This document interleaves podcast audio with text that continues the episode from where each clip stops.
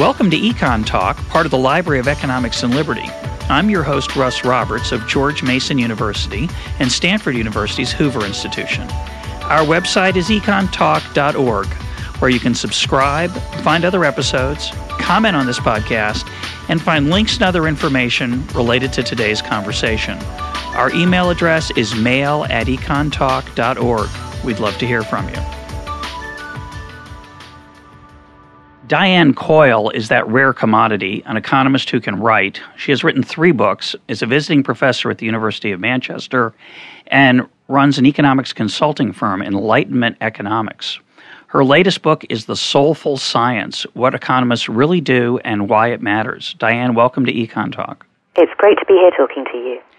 The Soulful Science is a wonderfully accessible and thorough overview of the last 30 or so years of economic research. The book opens with a discussion of topics that we've spent a lot of time here talking about uh, growth and poverty. And I'd like you to start by giving us uh, an overview, as you do in the book, of how the thinking of economists has changed over the last half century or so, particularly on uh, on growth, but also the related topic of uh, of poverty. What have we learned that is true and not true? What are some of the false turns we took uh, in our research? Growth is obviously the central question in economics, and it's the one that Adam, Adam Smith started us off with so long ago. And I think it's really only very recently that we've started to come towards a reasonable understanding of what it is that makes economies grow and why it's so difficult. And I think one of the keys to this has been the collection of data and the use of computers to manipulate that data and run different kinds of regressions and so on. And there are some unsung heroes of economics who are the people, the economic historians, who grubbed around in libraries. One of them that I feature in the book is Angus Maddison, who spent a long time at the OECD in Paris.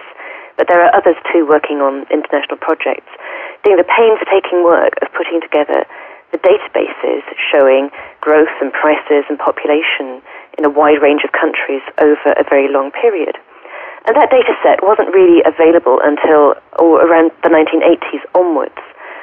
And that was when economists were able to look much more carefully at growth theories. And before that, we had reasonably enough assumed that um, it was what you put into the economy that determined what you got out, that growth depended on, uh, growth and output depended on growth and inputs, labor and capital. And that was the workhorse Solow model that economists used for so long, the neoclassical growth model.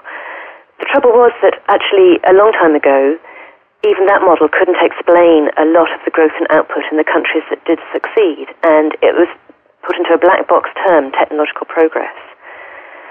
With the availability of all the data, we were able to get, as a profession, to get a much better insight into how that technological progress could feed on itself, could snowball in endogenous growth theories, and also why human capital mattered. So modern growth theories focus on the two things that intuitively make complete sense about why economies grow. One is the technology that they're using to make more efficient use of all the inputs. And the other is the people and their level of skills and education, because it's people who use technology and it's people who have the ideas that develop new technology. And when you start um, taking account of these two factors, the growth and the human capital, in models, you get feedback loops um, as an, an, an, engineer would call them, and, and you get a snowball in growth. And that's exactly the metaphor that we use. We talk about growth miracles. So they're quite rare, but when they happen, they're quite dramatic. And if you think about the example of the East Asian countries in, in the 70s and 80s, or Ireland or, or Greece in the 1980s onwards, that's exactly the pattern that we see. All of a sudden, things click into place feedback loops start to kick in, the endogenous growth, and you get very dramatic changes in living standards in countries within a generation. Well, I'm glad you mentioned Angus Maddison. It's a name that hasn't been mentioned here on the in our series, and well, it's a double D, Maddison, and we'll put up a link to to his work uh, at at econtalk.org. You talk about the painstaking work that was done, and I, I especially like the point that you make in the book, and you've just mentioned that using L as labor as an input is a bizarrely simplistic, crude, obviously uh, incomplete measure of, of what people contribute to growth. It's uh, a black box kind of idea. How reliable do you think the Maddison estimates are And given the crudeness that I suspect is in much of that data, much of those data, uh, how reliable do you think the econometric work is that tries to to measure these separate factors that contribute to growth? I think it's pretty obvious that they are very crude estimates, and the concept of output itself changes over time. There's uh, a marvelous paper Brad DeLong wrote quite a while ago about the ways that we construct GDP and that it can't possibly take account of improvements in living standards that are, qualitatively different. Uh, a while ago, there was a program on television about modern people leading the life of uh, a family in 1900. And the reason that woman in the family wanted to quit the experiment and, and it drove her to despair was that she couldn't get shampoo to wash her hair. It, had, wasn't invented till the 1930s. And I think that's quite a good example of, um, although you might think it's a trivial one, of the sort okay. of qualitative change in output that make it actually impossible, really, to accurately measure changes in living standards over long periods. And I must say, over time, I've become much more skeptical myself about using um, macroeconomic regressions of growth because they're such broad brush measures, the data are likely to be very inaccurate, especially for developing countries where people often want to apply these regressions. And if you think about really how statistics are collected in a developing country that can't um, deliver energy or water to its people, it's probably not going to be very good at collecting statistics either. Yeah. So, for all these reasons, I'm, I'm quite skeptical about using regressions mechanically. Having said that, I think the evidence that human capital matters, education matters, and these technology matters is sufficiently consistent that we can that we can rely on it, and it's intuitively plausible as well. You know, so we have a good theoretical understanding of why those two things would matter for growth, and also all the evidence appears to back that up. So I put I put some reliance on that, but I put much less reliance on um, the kind of regressions people do where they say um, if you build more roads, then growth goes up X percent. I don't think they are very helpful at all. No. And we need to think much more carefully about really the microeconomics of it. Why do markets work? What makes them work well? What kind of incentives do people face? Uh, what incentives do they have to get education when there's no return because there are no good jobs in their economy? So thinking about the kind of catch-22s that the modern type of growth theory points you to is, is really useful and fruitful for developing policy. Yeah, I agree, especially the the emphasis on institutions and governance. Um, now, I want to come back to, to that 1900 TV show, but because um, I think that's a phenomenal example. And in a little bit, I want to talk about the happiness research. Which I think, uh, which you write about, and which I think that story illuminates. And I also want to tell our listeners that that Brad DeLong paper that that you mentioned is phenomenal, and I, we'll put a link up to that also. Um, it's a really wonderful introduction to the challenges of measuring things over time. Um, well, let, let me try a try a challenge. A lot of the book, which there's a lovely amount of nuance in the book, which is uh, rare. Um, you don't grind an axe, and you occasionally will grind an axe back at those who are grinding their own axe. It's just uh, it's a very um, there's some nice subtle writing in there about the positives, the pros and cons of economic the economic way of thinking and economic theory. And you defend economics against the charges of irrelevancy and, formalism a, a number of times. But let me pose the following challenge. Let's go back to Adam Smith, which, as you mentioned, was where it all started, uh, at least uh, this issue, this focus on growth and wealth. And he had certain insights into the wealth of nations, which was what he was trying to explain. He argued in the first 25 pages, which I strongly recommend to, to everyone, uh, that the crucial factors were specialization, trade, uh, the extent of the market, and the interaction of those factors with technology uh, to reduce the amount of labor that was used and make people more productive. Uh, it's all there. Have we really added much via the formal approaches uh, that have been done in the last 25 years? The, the, the, endogenous growth theory that Paul Romer and, and Robert Lucas have, have put forward, and we've interviewed both of them here, and they're wonderful economists. I respect them immensely. But much of what they're doing is clothing Adam Smith's intuition in more formal clothing. Is there how much of a gain is there? I think that's a very a very good challenge. And um, in a sense, I think it's absolutely true that the key insights of economics are to be found either in Adam Smith or in the simple truth that things that are supposed to add up will, will add up. So economic, a lot of economics is about accounting identities, actually. Yeah, constraints. And, um, between those two things, I think you could well argue that um, uh, most people wouldn't need to, wouldn't need to know much more. But I do think that formalism is helpful for, for several reasons. Um, one important reason is the clarity of thought that it brings. And all the great economists of the period since Adam Smith have been very adept at, at the mathematical formalism because it forces um, logic and clarity of thought on your understanding of the world. And what you should then do is throw away the formalism and explain it in terms that Adam Smith's readers would also have understood. And I, that, that I think Marshall's. that economists ought to be able to do that, that communication. And very many of them don't. And that's why the profession brings these charges of formalism upon itself. The other reason is that the formalism helps you with the econometrics. And one of the many effects of the computer revolution is that um, we have data sets and econometric techniques which I think can really, really help in public policy, in terms of public policy. And um, uh, the, the, really good kinds of econometrics, like the use of um, microeconomic modeling transportation systems in competition policy, uh, market design for spectrum auctions, all of those kinds of things are built on formalism. And I think that as a result of that and the capacity of the computers and the techniques, we are getting, in some areas, much better public policy thanks to economists than we, than we used to. Well, I want to come back to that at the end, um, that, that very question. But I want to stick with this issue in the area of growth and, and policy there. The, the micro examples you give, I think, are compelling and interesting. But I think in this growth area, I'm going to sharpen the challenge a bit. Uh, given the quality of the data, which is disappointing, uh, realistically, and given the uh, obsession with econometric technique, and I believe the the uh, pushing of econometrics way beyond its um, its productive capacity, given the quality of the data. Couldn't you argue that the formalism combined with the econometrics has actually done dramatically dramatically more harm than good in development policy over the last 50 years? The different fads that have come out of theory um, have actually done dramatic harm to the poor people of the world.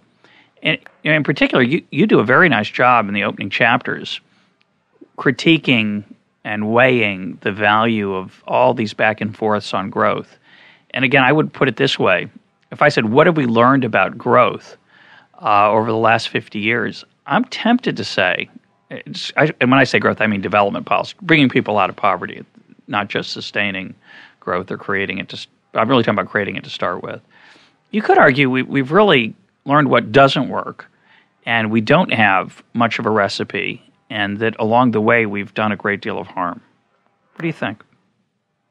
I'm inclined to agree with you, actually. I think um, development policy is an area where economists have certainly not covered themselves in glory in the post war period. And as you say, there have been all kinds of fads, they have been very politically motivated, and they have used um, on, either, on either side of that debate um, the kind of crude regressions that we've been talking about um, to, to justify pouring in lots of money that, as we know, hasn't been spent well and has actually been a curse on many on many poor economies. Um, so I think that's fair criticism. But I would say that I, I think development economics has at last um, moved away from that to a much more sophisticated debate. I mean, there are still obviously disagreements between people, and you get the sort of debate that um, has taken place between Jeff Sachs, who's an advocate of putting in more money, and Bill Easterly, who's moved uh, moved back from, from that kind of approach given his own experiences. And they've both written about that in, in the op-ed columns. Um, but I think I think there's much more realism about the limits of our capacity, uh, certainly externally, to to uh, move an economy from the poverty traps onto onto the path of growth. Yeah, I, th- I think that's true. I, I, that's the positive side of me. That's the optimist side, right? Um, the humility. Yeah, the humility, and um, of course, I have a feeling that in 1975 they said the same thing. I just have a suspicion. I said, well, now we know what doesn't work. Let's we can put that to the side. We, we can be more realistic. It's not just capital. You know, I think one of the curses of the Solow model, again, although I agree with you that formalism helps you sharpen your uh, your thoughts sometimes, it also can lead you astray. One of the tragedies of the Solow model was that by focusing on K and L, it led us to this very mindless K standing for capital, L standing for labor, sort of mindless idea that we need we need more capital, better labor, that is more educated labor, and we just need to to add um, uh, investment and education, and we'll make poor countries rich. And I guess you could argue that the theory was basically right. It's just that the implementation was inherently flawed because of incentives and poor governance. So uh, maybe we shouldn't be too tough on the on the theorists. They they were onto something. Well, theoretical humility is a big step forward, um, uh, so that makes me feel more positive. What I'm not sure that we've learned is that the right conclusions will change over time because the context changes. And I often think this when um, you hear people say uh, developing countries need, need some protection. For example, it's a bad idea to have freer trade through the WTO because look at the case of, of Japan and Korea, which developed with a, a lot of protection for domestic industries. And the answer to that is that the world economy in the 1950s and 60s was a very different place than it is now. And the goods that people were making and buying were much simpler. And the capacity of a developing country now to move into manufacture of the kinds of goods that are traded these days is, um, is not the same as the capacity of Japan to move into um, basic consumer goods manufacture in the 60s. It's an excellent point. Uh, I often feel that I oversell um, markets I'm a big fan of markets, and they are glorious, but uh, they don't work as well in some countries as they do in the United States for a whole bunch of reasons, some of which are um, institutions and, and norms, social norms. But um, it's not, I, I don't know how well markets worked in 1870 in the United States, right? We have, I think, one of the great chal- challenges and, and probably unsolvable problems is um, having the kind of nuanced understanding of, of institutional effects across historical time periods like that. There's just it's you know you can read the novels of the day as a maybe the best way to get a flavor of how life really was and how dynamic say the labor market was right for me the key issue in these some one of the key issues in these kind of discussions is creative destruction which uh, drives the improvements in our standard of living in the United States. And one of the reasons creative destruction is tolerated very well in the United States by most people uh, and, and advocated by many is because the recovery is so fast. If the recovery weren't fast, maybe we wouldn't be so enthusiastic about it. You wonder, well, what was it like in 1850 or 1870 in America or in England? Mm. And if you read the novels of the day, you get a very often pessimistic picture. But of course, Charles Dickens had an axe to grind of his own. He wasn't trying to portray life accurately. He, he had his own philosophical bent. So you, you have to take that with many, many grains of salt. I'm a great believer in having the historical understanding as well as the mathematics, and I think maths and history are the ideal background for anybody who's uh, who's training in economics. Um, but the, the, key for me is that the whole institutional context matters, and markets are actually one form of institution, and and so they may work well and they and they may work badly depending on the whole array of institutions in the economy. So to give the basic example, if you have um, property rights that are well enforced and a good legal system, markets are going to work better. And in many developing countries where you don't have that, then the markets automatically not going to work so well.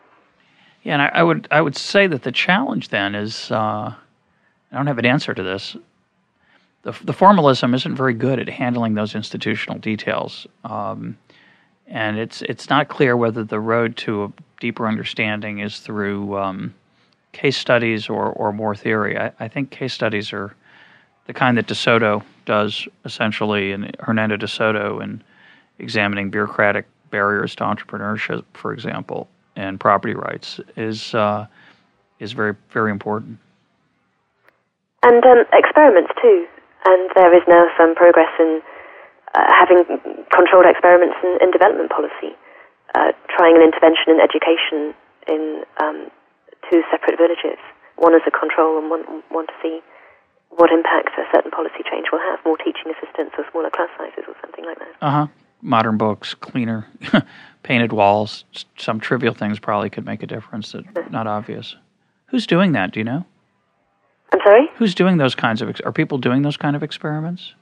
Um, yes, Abhijit Banerjee at MIT mm-hmm. has um, written quite a lot about this, and there is a book with an essay by him and some responses by a number of other economists debating the pros and cons of, of an experimental approach to development economics. The ethics are a little bit challenging as well. Indeed, that's one of the points that the respondents make. Well, let's shift gears. Let's let's talk about happiness, which uh, you have a lot of interesting things to say. Uh, I want to go back to your example of. Uh, I think you're referring to Victorian House. Is that correct? Yes, that's right. Uh, tell us about that TV show because I found it very interesting. It was shown in the year 2000. They got a family to lead the life of uh, an exactly comparable family uh, a uh, hundred years earlier, um, and uh, we're very strict about it. We're very strict about enforcing, so that the kids couldn't have any time out to go and play with their with their uh, Nintendo DSs, and um, the food had to be the same that was available in in that era. And, and as I said, the, the woman wasn't allowed to use shampoo, and she had to do all the washing by hand using the caustic soda and, and so forth. And um, it was obviously an extraordinarily harsh life a hundred years earlier, even for um, a, a, reasonably prosperous family. And so the great lesson of the show was just how much living standards have improved in a shorter period of a hundred years. Yeah, I strongly recommend that show. There's an American version also called Frontier House, where American five families were put out on the Montana frontier of 1880 to live with that technology, that lifestyle. Uh, of course, they don't really do it accurately because there was I know there was a pregnant woman who wanted to be on the show and deliver a baby in 1880 style, but she doesn't know much. Probably didn't know much about childbirth in 1880. Uh, it was uh, often led to the death of the mother and the death of the child, uh, and so she wasn't allowed on the show. But uh, it does dramatize uh, something I think most people are remarkably unaware of, which was it makes you so glad not to be your grandparents, yeah. and and is an amazing demonstration of the power of the growth machine once it gets going. But as you point out in the book, it's not clear how. It's clear that a person going back to 1880 or 1900 would be miserable. It's clear that a person coming forward, a much more interesting show that is yet to be filmed, uh, would possibly uh, be remarkably uh, happy. I, I, don't know. It's an open question, but it's not clear that if you ask people in 1900 if they were happy and you ask them today, that they're much happier today, right? This is true, and this is the fact that um, happiness gurus make, make a great deal of, that over time, although we've become much richer and in these demonstrable ways our standard of living has improved, when you ask people how they're feeling, they don't report feeling very much happier than they used to. I have to say I'm, I'm skeptical about this kind of evidence because of the way the data are constructed. They're just different animals. GDP per capita is a time series that can grow without bound over time. Happiness is an emotion um, which doesn't behave in the same way. You can't imagine that it would grow without bound and we'd walk around deliriously happy at some point in the future. And in fact, it's constructed from surveys which usually give people three choices. Would you say you're um, not happy, reasonably happy, very happy. So even if everybody said very happy, there's an upper bound on how high that variable could go. And so I don't think the regressions tell you all that much. And actually, there's um, a recent pamphlet from the Institute of Economic Affairs here in London by Paul Ormerod that goes into quite a lot of detail about how the statistics are constructed and, and, and how they work. There's evidence looking at cross sections of data, people living in a country at a particular time, or different countries at the same time, and they show that actually happiness does go up with income. But they show much more clearly that happiness depends on things like um, having a job, being married, being part of a community, a faith community, and so forth. So um, I think there are some conclusions we can draw from the happiness studies, but the one that people often draw, which is that growth doesn't make you happy, I have some doubts about. Yeah, what do you think the implications of it are for, for policy and as well as for the data we collect, which I also found very interesting in the book. There's a, you give a very nice discussion of of GDP, the pros and cons. Obviously, growth policy is trying to manipulate GDP. It, it, shouldn't be. It should be trying to manipulate something else, presumably that we can't measure that we'd like to. But uh, talk about that. GDP is obviously the target of policy because it's easy to measure and we know more or less what it is. It's not a very ambiguous uh, thing, and so governments all do it. Um, there are already better indicators, I think. The Human Development Index includes quite a, a, number of things that I think everybody would agree are valuable policy targets, such as life expectancy, infant mortality, access to uh, clean water, literacy rates, and so forth. So, um, all of those things, it makes sense for policy to look at as well. But they're uh, highly correlated with GDP, at least up to a level of about $20,000 per capita. So, for a lot of countries, in the world, um, growth, economic growth, GDP growth is still a really good policy target because it brings along all the other things that you care about as well.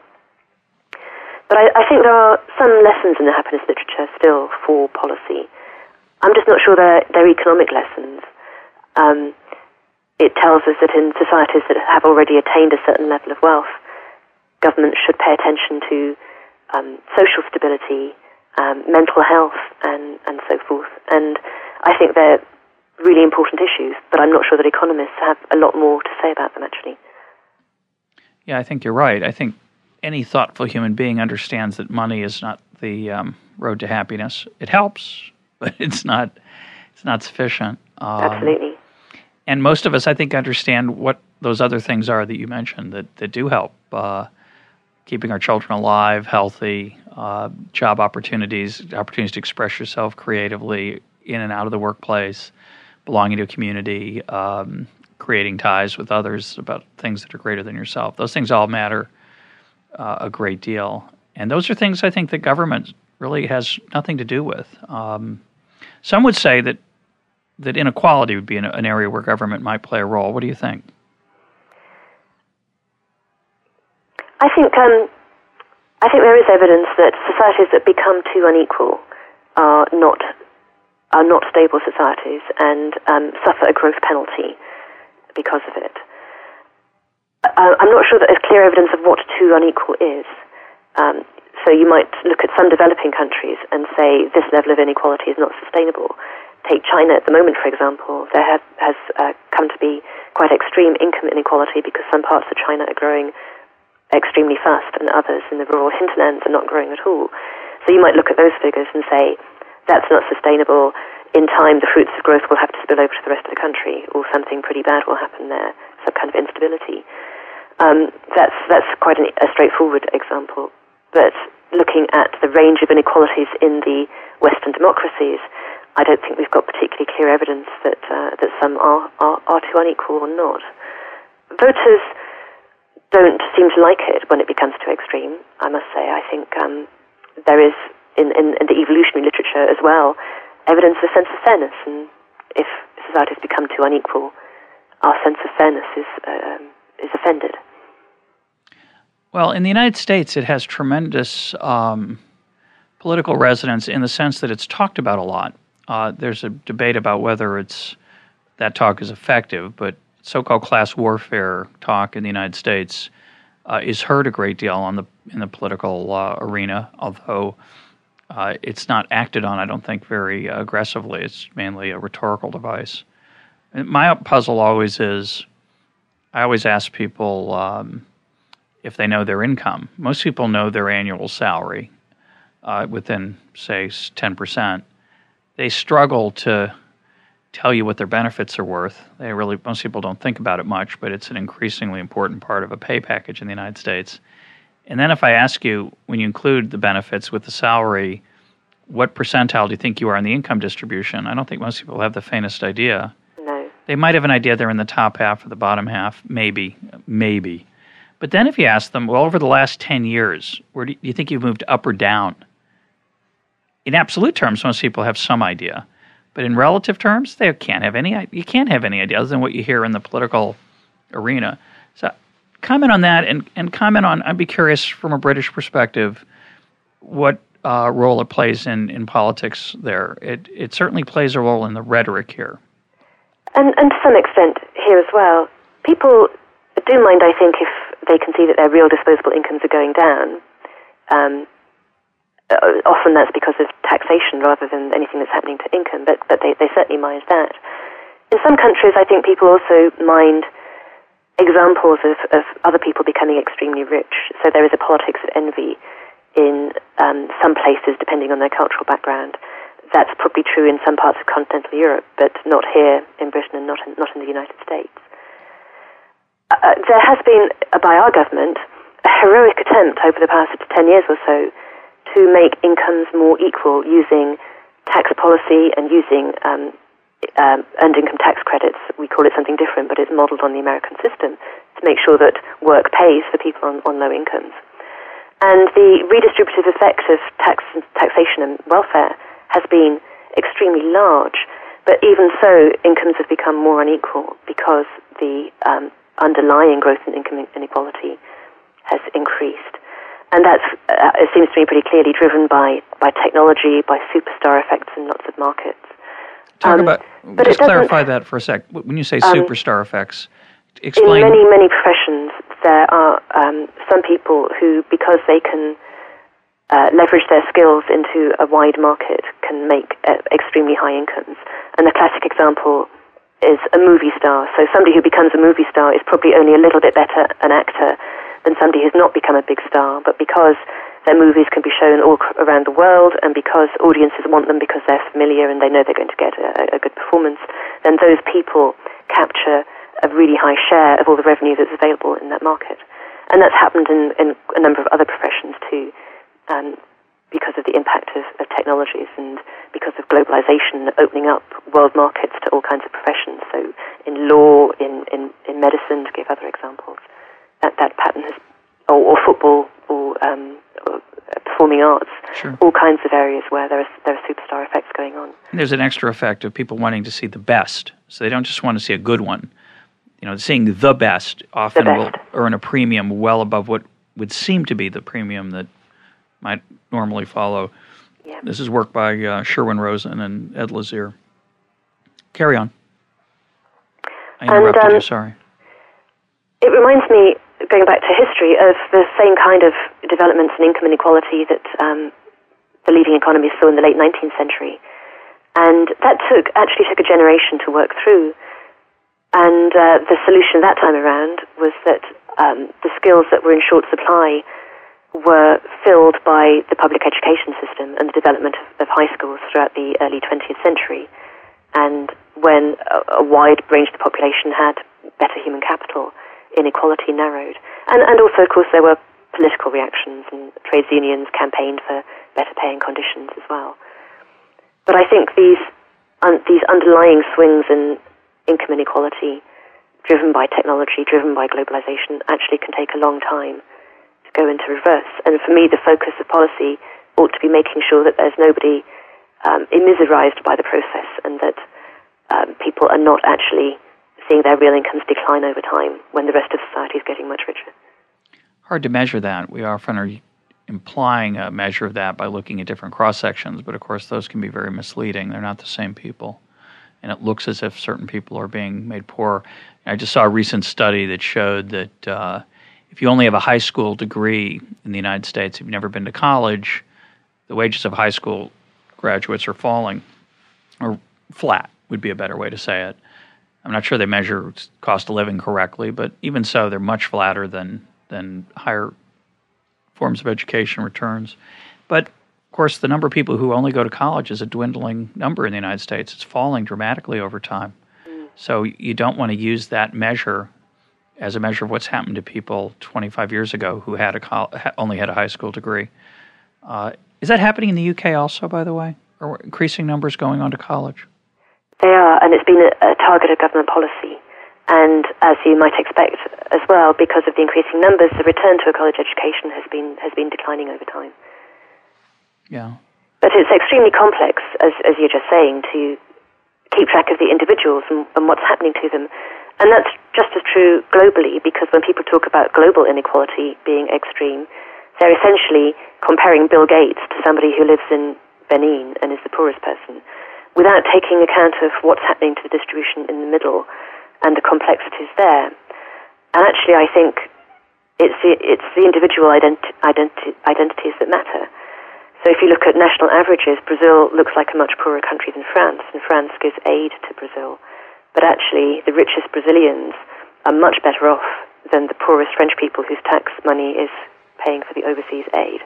And there's a, a terrific book um, by Branko Milanovic of the World Bank looking at the details of, of all of this data. Yeah, I can't think of anything more foolish than looking at world inequality, uh, given that the institutions that are creating that distribution and the tastes and the preferences and the skills and it, it's such an emergent and complex phenomenon that the idea that that we could somehow manipulate it is just bizarre. Uh, it is, isn't it? Yeah. C- coming back to your point about the attempts of, of, the government there to to make the distribution of income more equal. Of course, one of the effects that no one talks about is that if you raise taxes on the wealthy and you lower them on the poor, you're going to like you're likely going to increase before tax incomes for the wealthy because of market effects, competition to get these uh, the skilled folks, and that in itself is going to increase measured pre-tax inequality. So it, there is a certain um, unintended consequence there that is going to offset some of the attempts. Well, I think unintended consequences uh, result from pretty much any government intervention in the economy. And uh, one of my hopes for economists in the future is that we can start to make policymakers pay more attention to, to what the unintended consequences might be. I think it's probably our best thing, really, is pointing those out. Yes.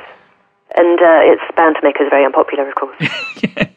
yeah, that's that's so sad, isn't it? Um, I I learned this from someone who attributed it to Thomas Sowell, who said the, the essence of economics is to say, and then what?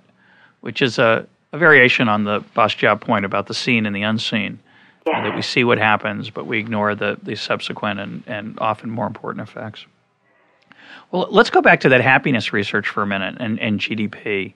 Um, is there any? Do you have anything else you want to say about? Um, you made the nice point about the is it the Human Development Index? Is that what it's called? HDI for lower income countries. I think that's extremely important, looking at quality of life issues.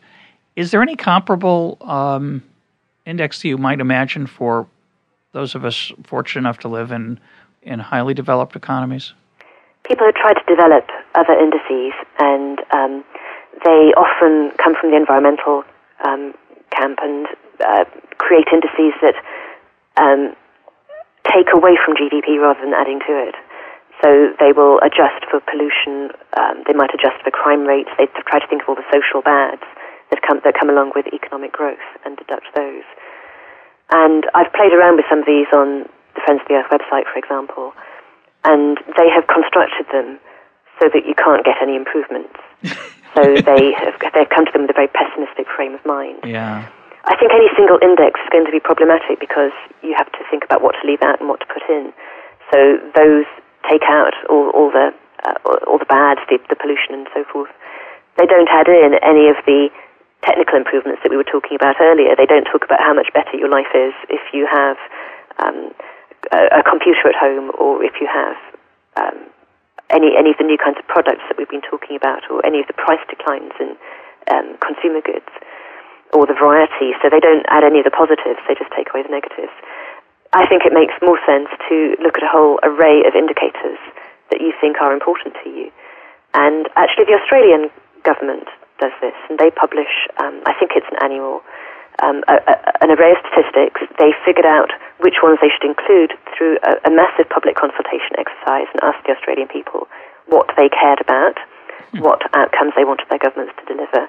So, as well as growth and all the usual economic statistics, they just published the others separately and you can put your own weights on them. You don't have to have somebody from a campaign group put put their weights on for you.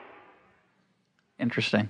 Well, we go back to the Friends of the Earth. One of the, one of the the, the methodological uh, ideas that that underlie those estimates is the implication that if, say, just to take a crude example, if, if the rest of the world achieved the living standards of the West or the United States, pick any wealthy country, that somehow we'd be poorer because than, than the crude income numbers would indicate because it wouldn't measure all the stuff we'd used up to get there. When in fact, if the world had the standard of living of the United States or the West generally, the air would be cleaner, uh, I suspect. The water would be definitely cleaner, uh, especially the drinking water. And um, it's true there'd be less of certain natural resources, but presumably we'd have other technologies that would be substitutes for them. So uh, the pollution part I accept, but I think there's a big uh, fetish about natural resource um, depletion that, that, that I think the environmental movement misunderstands. Well, I think there's a really profound philosophical difference between the environmental movement and, and economists, which is that environmentalists um, extrapolate from today's conditions into the future, and economists tend to assume that if there's a shortage or if there's a problem, something will adjust. Prices in markets will reflect what's what's happening, and behaviour will adjust. And um, there's a, a, great example of that in Paul Ehrlich's population time bomb of the 1970s, and he famously bet with Julian Simon that the prices of um, certain metals would, would not go down because of shortages, and he lost the bet comprehensively. They all they all declined because technologies adjusted and people changed their behavior. Yeah, of course they're rising right now. Uh, it, it uh, it's a short-term bet. It's not always a very good bet, but over longer time periods, it's usually yes. a very good bet. It was it was a ten year one, and I think that's probably the right kind of time frame um, because take food prices now.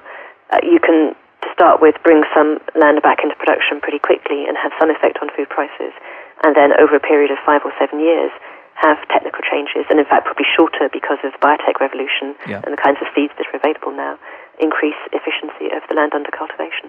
Yeah, I'm glad you mentioned Julian Simon, by the way, because I've been thinking about him after reading your discussion of endogenous growth theory. Uh, Paul Romer, one of his really wonderful insights is the the power of um, just size, which again I think partly goes back to Adam Smith, divisional labor being limited by the extent of the market idea.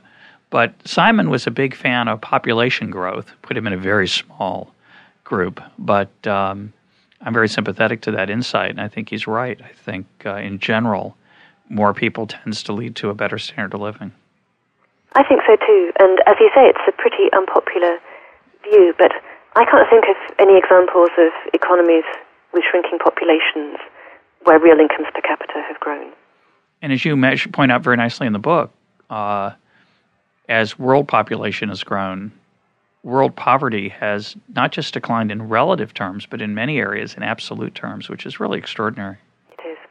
It's a secret, too, by the way. Thank you for trying to make it more widely known. It's, it's a very, uh, it's an extraordinary moment in human in the human enterprise. It's not not appreciated. One, one of the extraordinary things is how pessimistic we are, nevertheless, yeah. and um, I think it's partly because the new technologies we have mean people have become more aware of what the rest of the world is like, and of course it's pretty terrible in many places. But knowing what things are like now doesn't tell you anything about the trends and the causes of the trends. Right, things are getting in many places, not all, in many places, getting better. Although a lot of it, as you point out, is being driven by China. Um, China's improvement carries a lot of weight in the world population. It does. In India, too. Yeah. I'm no, one sure. of the rare optimists about much of Africa, I must say. I think a lot of our attention in Africa is uh, attracted by the basket case countries, but there are many other countries in Africa which are possibly just getting onto that path of growth for the first time. I think there are some signs of hope. What are they? That makes me feel good. Tell me. One example is the success of mobile phones in so many African countries, which has happened outside the radar of the development community. It's been done by private companies and it's highly profitable. And there are um, African countries that are building the networks and selling the phones privately and, and not, not it's only in the last few years that people have noticed, but it's been an extraordinary explosion of technology and business opportunities. And having a mobile phone turns somebody from um, an unemployed labourer in a township to a self-employed artisan because they can advertise their, their services and, and find work. It's edging people into the formal economy from the informal economy. It's bringing all the social benefits of communication. Now there are schemes to do banking over the mobile phone, which are, again, very profitable and very successful. And bringing financial services to people who've not had anywhere safe to put their money will be a tremendous benefit. You really can't underestimate the power of those connections. Um, I never thought about that, so why that might be as important as, as, you, as it is. Just the idea that you can advertise um, and make people aware of your product, that's a huge advantage that you wouldn't have without that you can set up a little business selling SIM cards, and um, uh, when you have that in a village, a little cluster of other businesses sets up around it. Somebody will sell soft drinks next to the person selling the SIM cards because people will have to borrow the handset to put the card in, and so they'll sit there and have a drink as well. And it's it's very small scale, but um, it gives me a little hope. Well, I'm a big fan of of Easterly's uh, insights and and the belief that grand things usually fail. So I'm all for small scale, small steps. We've tried the big things, so I think we yeah. have to put our faith in the small ones now. Uh, let's just uh, shift gears again. Uh, you have a lot of nice uh, examples of um, how economics is not as narrow as the caricature. It reminded me of a quote of George Stigler. George Stigler, I once said, uh, "There's only one social science, and we are its practitioners." Mm-hmm. And I, I, don't know whether I heard him say it. I feel like his voice was so distinctive. I feel like I could hear him saying it. But you know, I think he meant that neoclassical economics, the what Deirdre McCloskey called in a recent podcast, max U, the maximization of satisfaction or utility constrained by income or other limitations, was the only way to look at human beings as they went about their lives. So economics has the tools to analyze psychology and sociology, political science and anthropology, and certainly economics has influenced those fields tremendously. But in recent years, as you point out, I think um, the influence has mainly gone the other way. It's going on in both directions, obviously, but economics is much less about rational choice than it was when, when you and I were in graduate school. And it's been very fruitful, I think. The insights from psychology apply to financial markets, I find it hard to see how anybody can deny the importance of, of, of behavioral finance. And I think we've got a much richer understanding of how markets behave, how financial markets in particular, how people make choices about financial decisions that will affect them far into the future because of our psychological incapacity to do those kinds of calculations and the, the, the risk aversion that we have and the loss aversion that we have. So I think that's been incredibly, incredibly fruitful. Yeah, I, I agree. Um, you were in graduate school in the early 80s. That's right. And I was in graduate, and you were at Harvard. I was at Chicago in the late 70s. And uh, I have to confess, with some embarrassment, that the culture among our, among the graduate students and probably among the faculty was to really uh, look down on the other social sciences and to see them as a total waste of time that Stiglerian view. Was that true at Harvard? It certainly was true at Chicago. I think it was true, and that was the high watermark, really, of, um, of, of the Max U approach, I think, wasn't it? That, that kind of period. And from the late 80s onwards, it started, it started to retreat. But I think we too were very proud of our ability to do really complicated math and uh, sit there with the physics and uh, engineering students in the in the computer room doing doing the econometrics. Yeah, how much of that do you think was our desire to be uh, philosopher kings combined with social engineering? It certainly well, gave a it certainly gave a gloss to the to the claim. It takes into the sociology of, of economics, really, doesn't it? One of the things that's always puzzled me is why so few women do economics, and the numbers, the proportion declines the further you, grow, you go through um, the professional training. So I think in this country it's it's uh, 50-50 in high school and then a third female in at undergraduate level and then every step beyond that the number of women declines. And um, obviously I've not had any problem with economics, I find that a bit of a puzzle. Um, I, I, think the sociology of, of economics has um, inclined us towards that sort of attitude to other social sciences and humanities you can see it in the way so many departments dropped a history, economic history requirement, which I think is a, a, shame. I think you know you learn a lot from economic history, and um, I'm not sure how much it's changing. I think it needs to change. I think the curriculum needs to change to take in some of the developments that we've been discussing. And I'm not sure that the impetus is there for it to happen yet. Are you suggesting that, that economics is something of a male field? I, I don't mean in numbers, I meant in, in outlook. Um, in numbers, you're absolutely right, and that, that, that point is undeniable. I think, I think that's a suspicion. And um, personally, I don't feel it is because obviously I'm female, not male. But I think that must be a suspicion when you look at the numbers. Yeah, that's an interesting uh, point. There's definitely a um, a certain cultural attitude toward um, the field within its practitioners that is. Um, uh, how do I word this in an attractive, somewhat attractive way? Um, I, I, don't know, more bully like than uh, I would have preferred now that I look back on it. The workshop system at Chicago, which I found to be glorious, is uh, rather aggressive. Let's just leave it at that. And, but there's kind of intellectual pride and arrogance, which is great if you are good at it, and it's very discouraging if, if you if you're not, or if you don't if you don't get it straight away. So I think people are easily discouraged out of it. And then, of course, these things become self-reinforcing. So a young woman thinking about what to do with her life will look at the news and find out that everybody who's talking about economics is somebody spouting jargon about things going up and down in the financial markets, and that's a that's a terrific turnoff. Yeah, no, that's a big problem.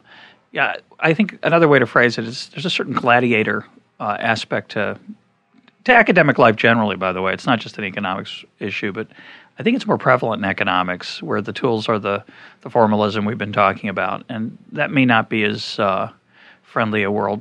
Most gladiators uh, to women, most gladiators historically have been men, um, but we're only talking, of course, about averages, and I, I desperately uh, would like to see more women in economics uh, if they choose to follow that path.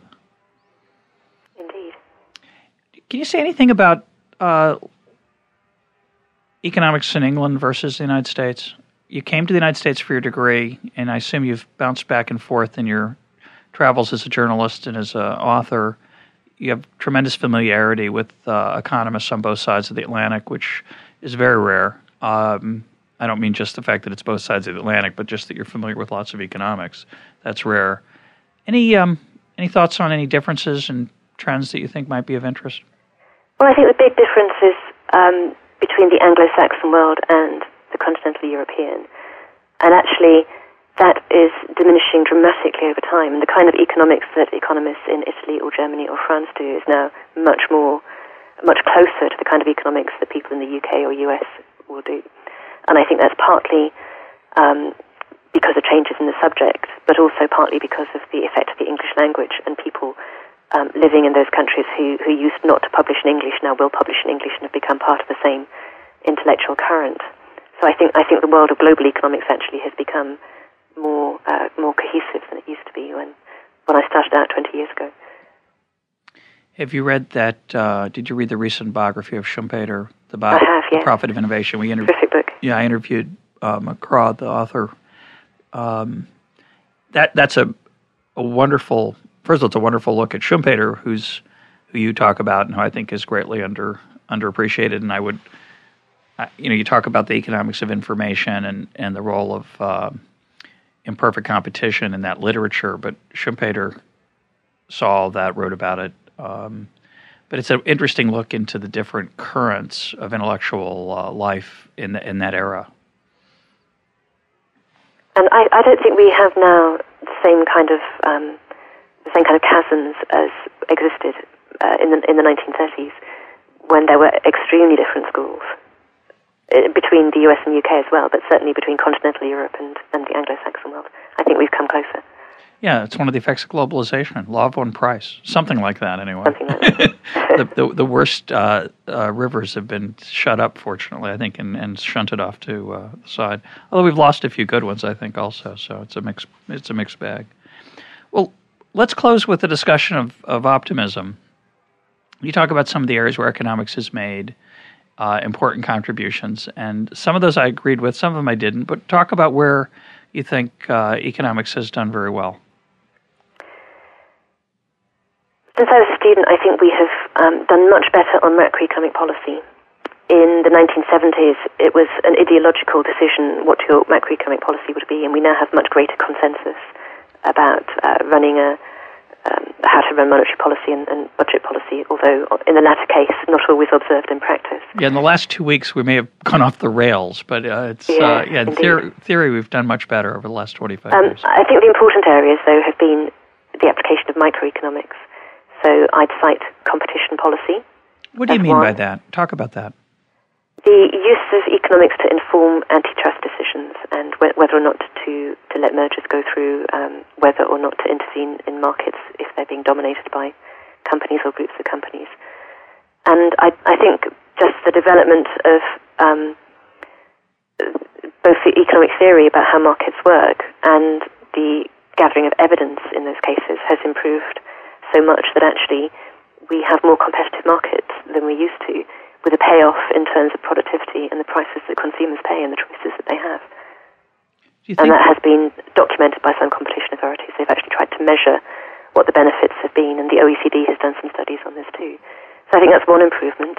Another terrific area is market design and the kinds of um, things that governments used to award by, by beauty contests, handing out licenses for oil exploration or handing out spectrum, radio spectrum are now almost always um, sold off by auction, which means not only that the government gets the money out of it, but also that you exclude any kind of petty corruption in the process and, and that the license goes to the person who's going to use it the most efficiently. Yeah, I agree with that. I'm, the, the competition policy, I think, is a, more of a mixed bag. You know, there have been two sort of um, almost competing themes in in the theory side, you've got the the game theorists who focus mostly on market imperfection. I think too too much. Then you have the law and economics folks who suggest that that sort of the standard measures of competition, such as market share, are misleading. So there's been sort of a revolution on both sides. I'm not sure which side has won. It's my impression that, at least in the United States, we're more tolerant of some mergers that we wouldn't have been tolerant before of before because we realize that there's di- competition is a more diverse concept than it might appear in the data. And at the same time, though, we do these large scale. Every ten years, we decide to take a large firm and beat it up. And by the time the suit's over, they're usually out of business or unimportant anyway. You know, we did this with IBM. Mm. We tried to do it with Microsoft. Uh, we, we, we did it with the cereal industry, which is absolutely absurd. So I'm curious why you're so um, optimistic. What's the right word? I don't know. Why, why do you think that's been an area of improvement? Well, I suppose I have to say partly because I am a member of the competition authority here in the UK, and I think we've been doing a terrific job. Hey, hey. um, what is its role?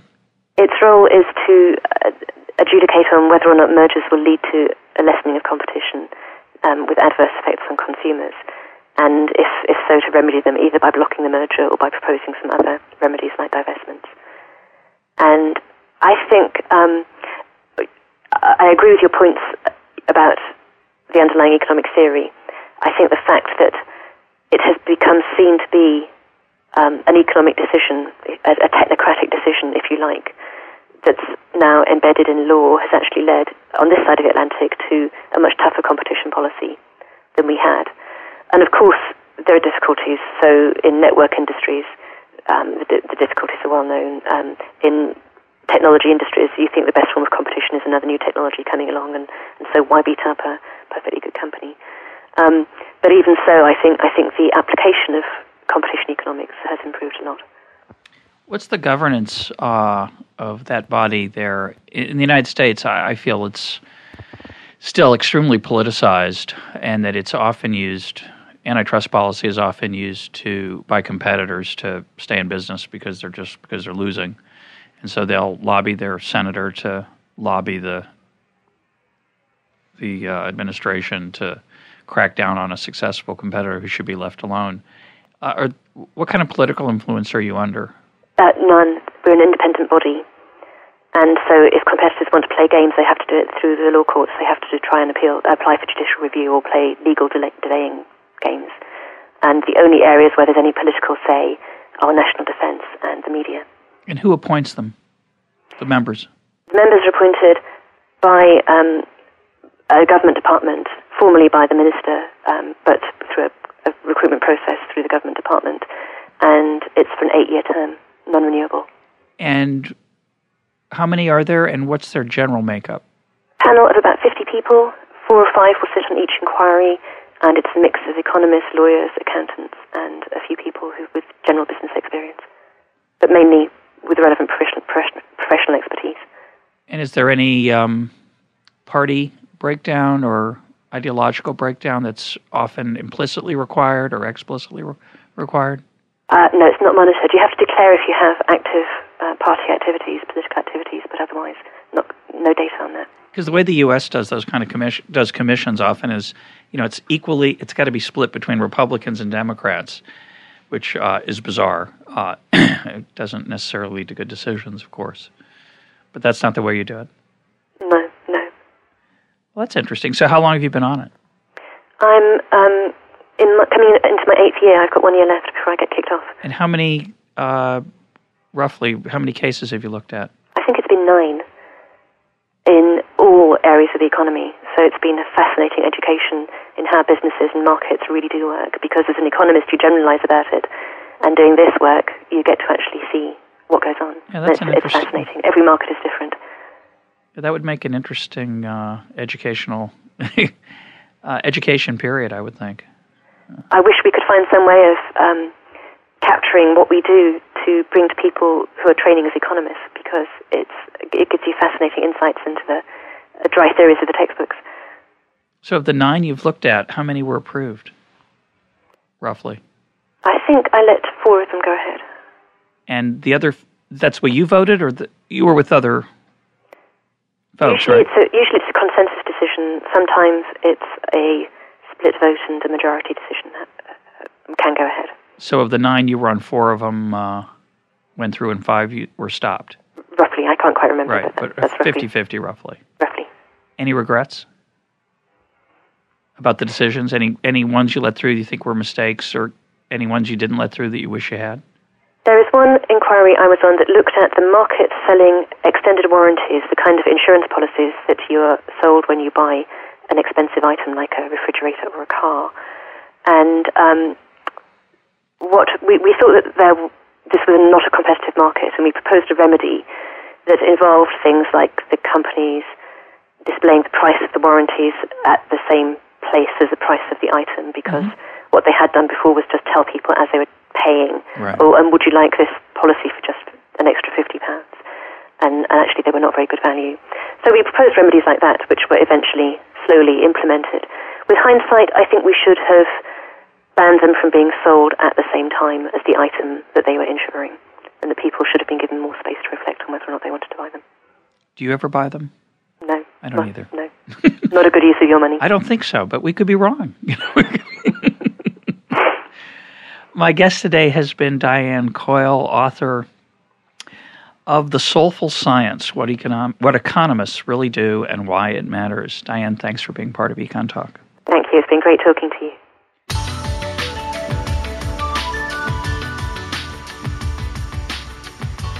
This is Econ Talk, part of the Library of Economics and Liberty. For more Econ Talk, go to econtalk.org, where you can also comment on today's podcast and find links and readings related to today's conversation. The sound engineer for Econ Talk is Rich Goyette. I'm your host, Russ Roberts. Thanks for listening. Talk to you on Monday.